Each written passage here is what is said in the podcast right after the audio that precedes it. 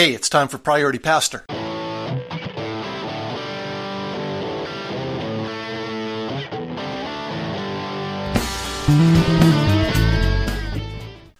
Hi, this is Darren Wright, and welcome back to Priority Pastor.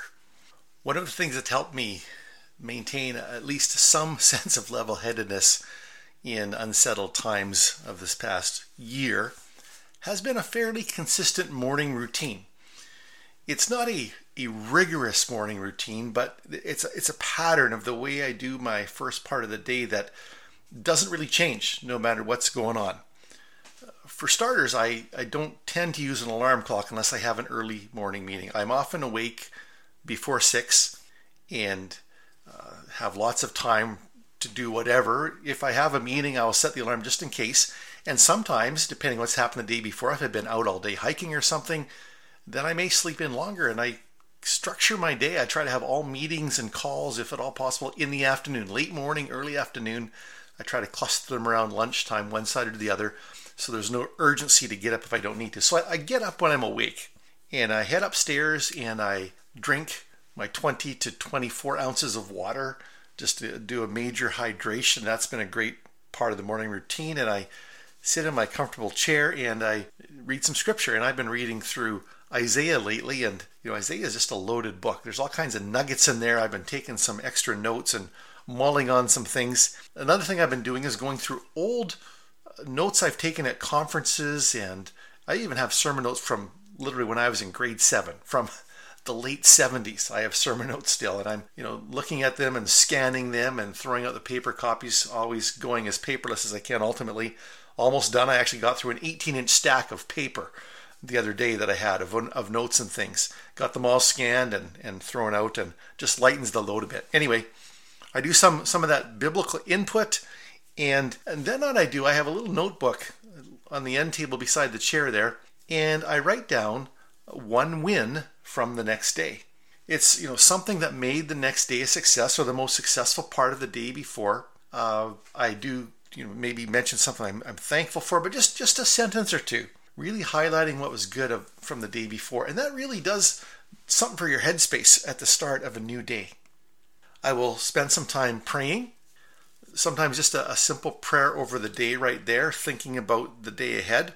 And as I'm doing that, actually, I will have a little notebook and I'll write out the things I know I need to do that day and I'll home in on the one thing which, if I do it and get nothing else done, will make the day a success. And usually there's one thing or a cluster of tasks around a project that if I do them, the day will be great. And I try to keep it to something that could be accomplished in a half day. Because even though I like to, you know, plan my day through, I know things happen. So if there's something I can get done within the half a day before lunch or so, makes the day a great day, then that's that's what I go after. I will get my smoothie from the fridge, which has been made the night before, and I'll have the smoothie often while listening to a podcast of some kind. And I listen to a wide range of podcasts. Mentioned that in a previous episode.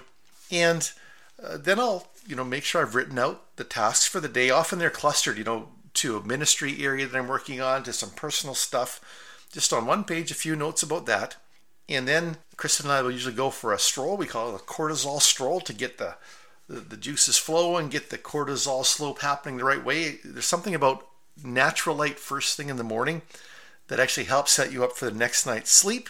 And uh, we'll do that. And I'll often listen to another podcast. And if I haven't had the smoothie yet, I'll do that. And the other thing that's a part of this is I, I wear, and I know this is a bit of a cliche in the, you know, the tech world, and Steve Jobs is the example but I wear pretty much the same clothes every day. I've got two pairs of pants that look identical. They're not identical. One is insulated, so if it's quite cold out, I'll wear my insulated pants. But they're just dark, kind of cargo pants with the zip off legs that can turn into shorts. I've never really done that. Those are my primary pants I wear, and then I use a t shirt of some kind. And if it's cold, I'll use a long sleeved kind of wool, uh, merino wool shirt. And I have a hoodie or a pullover of some kind, and that's typically what I what I wear, and so that just makes the mornings that much simpler. So you can see it's a routine, but it's it's, it's a bit of a loose routine. You know, get up when I'm awake, and you know, spend some time in the Word, spend some time thinking about and praying about the day.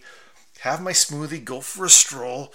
In the midst of that, put on my my standard clothes, uh, have some hydration, And after that, I will often spend more time in intercession depending on the day. I pray for different things, different days of the week, focusing in on on, on different groups of people and different areas of intercession. But just that's the stuff at the start of my day. I'm just wondering what kind of routine do you have? Are there some things you always do or never do at the start of your day? Having just a few little things that you always do can really give you some momentum at the start of your day and actually start your day healthy, uh, start your day hopeful, and with an appropriate level of energy. Hope there's a nugget in there for you somewhere. Thanks for listening. Look forward to talking with you again soon. God bless. Press on. Mm-hmm.